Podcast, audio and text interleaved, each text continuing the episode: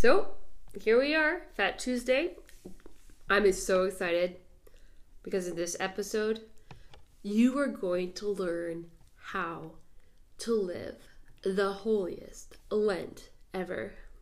Just kidding. But we are going to talk about Lent and we're going to talk about what it might really look like for us this year and what does it mean to live a holy Lent? What does that mean? We don't know. So, yeah, enjoy. And you know what? Maybe you need to get a donut and enjoy this with a donut.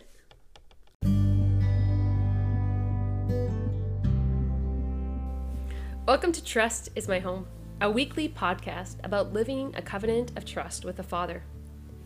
From Loretto House here in Austin, Texas, to your own home, this podcast seeks to lay down and enflesh the foundation of trust that becomes the true rock on which to build a home. Each week, we will talk about realigning our lives toward the Father. What does it mean to trust Him? If God is a good Father, and we believe that, how does that change the way we live our lives? We'll dig deep into the hidden treasures of the hearts of mothers and fathers who are choosing to live radical trust in God and speak honestly about the challenges and the testimonies that come from such a life. This is a podcast from this home to your homes, meant to reach into the sometimes lonely struggles to weave encouragement, joy, and community into your day. So, whether you're driving, cleaning, folding, or just stopping to listen, welcome to Trust is My Home.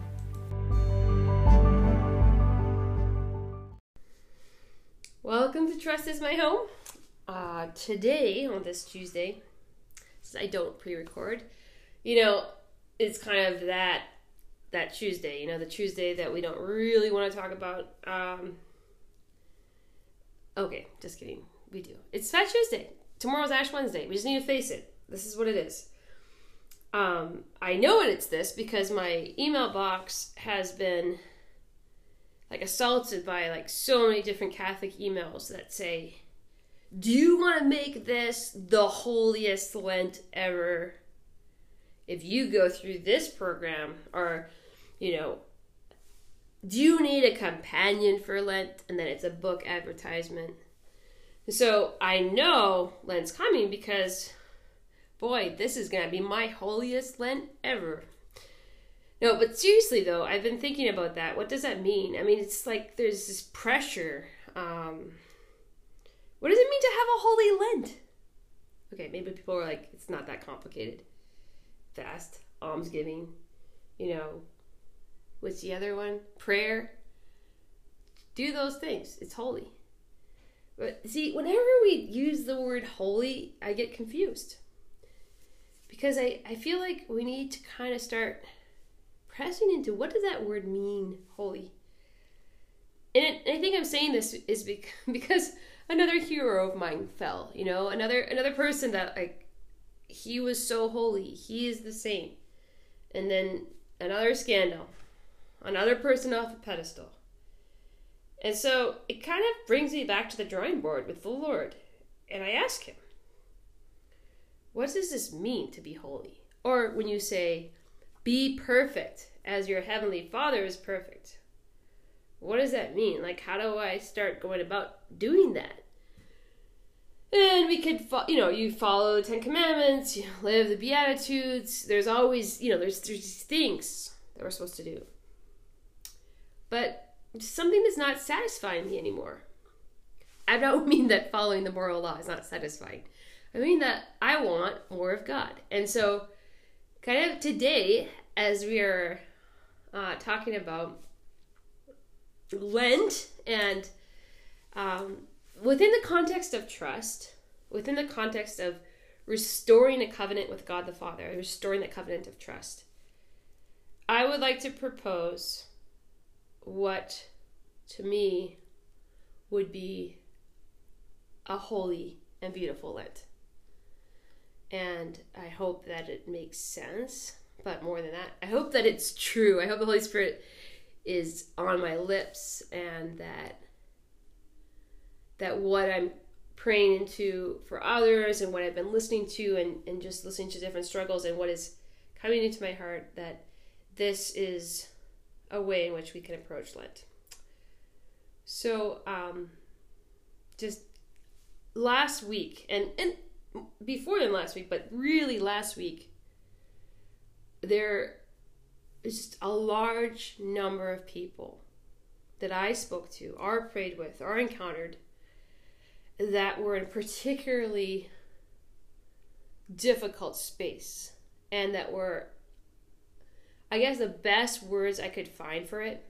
It was like I felt like there was a spirit of um, stealing the future, like so like the thief of the future was on the prowl, and and people were feeling defeated and and desiring just to kind of give up and feeling like I'm being faithful, Lord. I'm striving after you. I'm seeking you, and I just feel like I'm being hit like lie after lie after lie and wound and trauma and all these things coming up. And I, where are you? Right? So, I mean, my last recording was a recording from the storm. Um, and I, in praying into this, and also in my with it, my heart in that same place, I was witnessing that there was just an, a deep assault. Right? It was like devil was like, okay, what lies have worked for this person in the past? Let me go through my file and I'm going to find every single one. And like, what memories can I bring up that will spark like trauma and put this person in a state of fear or shame and shut them down? And I'm just going to just do a full frontal attack. So there is a quote from a De Montfort father that I heard years ago, and I love it. If you don't meet the dragon on the road, you're on the wrong road. What does that mean? If you're being assaulted, like heavy duty assaulted by like a thousand different lies and memories, and you're feeling what is going on, just want to give up. Chances are, now, chances are, you're heading in the right direction. So, this is kind of what I want to talk about. Very specifically, I would, would like to talk about how trust comes into play in those spaces in our heart where we desire to be loved, where we desire to belong, where we desire to give and receive love without attack. I don't know if you ever noticed this, but most arguments in a marriage or in a family or in life happen because at some level there's a feeling of I am not being seen, received, loved, appreciated to the amount that I desire. Or, you know, there's some kind of confusion, there's conflicting signals, there's love given but it's not received. There's love you know given but it looks twisted. You know all those different variations on the same theme. And i don't mean to oversimplify but in honesty all of us from banker on wall street to the child in the home our our desires in some ways can be encapsulated by desire to give and receive love and we know that then we have this concupiscence, this this this thing in us that like twists that or grasps for it, and thanks to Adam and Eve and and that sin of of basically taking from God the very thing He wanted to give us. Then we have this kind of burden of you know impure motives, um, impatience, the ways that we wound others, right? Because we're not loving well. Selfishness, manipulation. It can get worse. I mean, I think the more that we get tied into the lies of the evil one, the more we can play a diabolical game of, of lying and twisting and manipulation, and, and those things really, really hurt us. Uh, but just speaking to um, different people that, like, through no fault of their own, through no fault of their own, like maybe even early in their childhood. They have been wounded in such a way that it makes it seems as though they're incapable of giving and receiving love freely, right? So it's like maybe they had an abusive parent, or maybe they were uh, like orphaned or abandoned or alcoholic or even like worse worse things you know? Um, we look at children and you see it like in the foster care system or it doesn't even have to be that okay?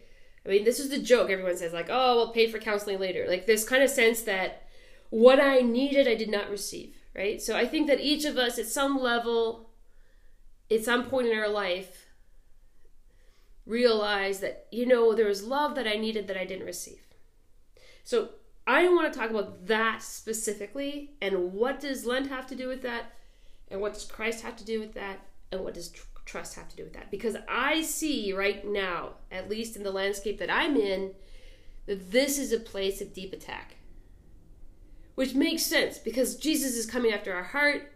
So if we if the enemy can close off our heart he wins okay? And our heart like what is our heart? Is that place of vulnerability the place where I need to know I'm loved. So, what do we do in this place? When I see, um, and even in myself or others, that pain of like, I need more love, right? And we don't like to say that, it makes us sound kind of pathetic, and it's you're kind of trained not to uh, not to admit that you need love um, because it's just you know it's a little bit needy. But honestly, we do. All of us, we need love. Um, and there's actually we we all desire unconditional love and that's what sells you know that's like the movies the moments that created by hollywood that just look so beautiful the, sitting around the couch all looking at something the, the glow of the lights the sense of belonging and unconditional love like this is our desire but there is actually no human being on earth that can give us unconditional love. And maybe that sounds scandalous, but it's true. There is no person in the world that can give you unconditional love. Now, mothers right now, they might feel like, wait a second, I give unconditional love to my children, or or you know if you're just in that the, the beginning of like falling in love with someone and it just feels so much like beautiful like unconditional love. But i would call all of those conditional unconditional love right? Because we need to start admitting the fact that we're broken. There's no perfect lovers out there that there are places in my being where i am broken where my love is not perfect where my love you know, either comes out wrong or can cause harm. And I'm going to fail people. I'm going to hurt. I have failed people. I have hurt people. I mean, how many of you have had the experience that you don't want to hurt somebody, but you hurt them? And it, you just feel like you're fumbling, like, I'm trying, like, everything in me is to try to love you, right? But it's not working, right? So, this kind of like this frustrating experience of uh, being unable to give and receive perfect love. And so, what do you do in these situations? So, in those places, and, and, and we're talking like even great abuses where where maybe a parent, you're like the very the first two people that are called to give us love, right? You know, our father and mother, and maybe we didn't have that, and then you feel like you're limping through life, and then we, you know, usually get hit by a lie, and then we mask it, and we learn how to pretend we don't need it, but then we try to find how to take it in other places. But when you get to this point where you're like encountering the fact that no matter how much you grasp, you cannot give that your heart the very thing that it needs. What ends up happening? It's like we get to this place of like pain and helplessness and grief we're hurting, like we're hurting so much. And who are the people that we hurt or in this place usually the people that, that love us the most which is crazy but so you can see this with husbands and wives you know like you're going through a personally difficult season where you're grieving and And what do you want? You want your spouse to see and to receive and to know what you're suffering and to love you there. And if it's a time where either circumstances or whatever's going on and they can't, it's just so painful. And who are you going to beat up for it? Them. So I am framing Lent around this place, this place that is in us that desires unconditional love. And then this place of almost like anger at the injustice that we um, we cannot give ourselves the very love that we need. And also we can't depend on another fully to give us the love that we need. Um like there's no other person that's responsible for that. No that parents promise to to take care of their children. Husbands and wives they promise to each other. But as we all know we fail in it so what i'm saying is there every person every human being is going to disappoint that need for that absolute unconditional love. And so what is lent about? Lent is about so that that need we have or that desire we have oftentimes we take that desire and we put it on persons, places, or things, right? Our circumstances. And like, this is your responsibility. Like, my wife should welcome me home and it should look like this and there needs to be this or my husband should be able to sit and listen to me or my mother should be able to do this or my dad should be able to do this or my friend should be able to do this and when that doesn't happen for us we hurt and then we lash out or we either lash out inside of ourselves without saying it, but we're hurting. And so this is the desert. This is the place of desert. This is the place of contending and wrestling with God. Who put that desire of unconditional love in your heart? God. And, so he puts this like homing device, this this thing in us that needs love and yet there's no person per se that's going to fill that. Now, there are moments. There are people. There's there's these these grace moments where we experience that. But nobody's supposed to carry the burden of that for us. So, what do we do with this? I I am basically proposing that Lent is is this kind of journey. Lent is the journey of taking that heart that we have to give and receive love perfectly and finally placing it in the right place. So, okay, if I have this desire, where does it belong? Is it some sick joke? or does it is it something that like is, is there a promise that can be filled is there a hope that it can be filled? I believe when we are loved and we're living in a place of love and belonging we have energy to do great things. And we're not doing them out of striving we're doing them out of abundance. So i'm proposing that lent is a time to take that that deep need, and maybe we never even admitted to ourselves that it's there. And to put it, place it with God. Now, here's the crazy thing. So, when I say that, it looks like there's this like pious, like walking towards the altar. And I just take this desire in me to love and be loved, and I place it on the altar, and wow, amazing things happen. I actually don't believe that's how it works. I think when we're faced in the situation where we are aching to belong, and depending on the woundedness of our upbringing or even our childhood or our birth, that ache can be stronger and it can be more robust. But that aching of our being to belong to God, there's an anger in that. There's a frustration. And when we don't put that anger and frustration on this person, on this person, on our spouse, and we allow ourselves to experience like fully that anger, like, God, you know, why did you put this in my heart? And we allow ourselves to wrestle with God about this very area. This is the image I have. It's not the gentle bringing of our heart and putting on the altar. It is it is a frustrating anger that I am not able to achieve by my own hands, by my own doing, the very thing that I need to fully exist and thrive.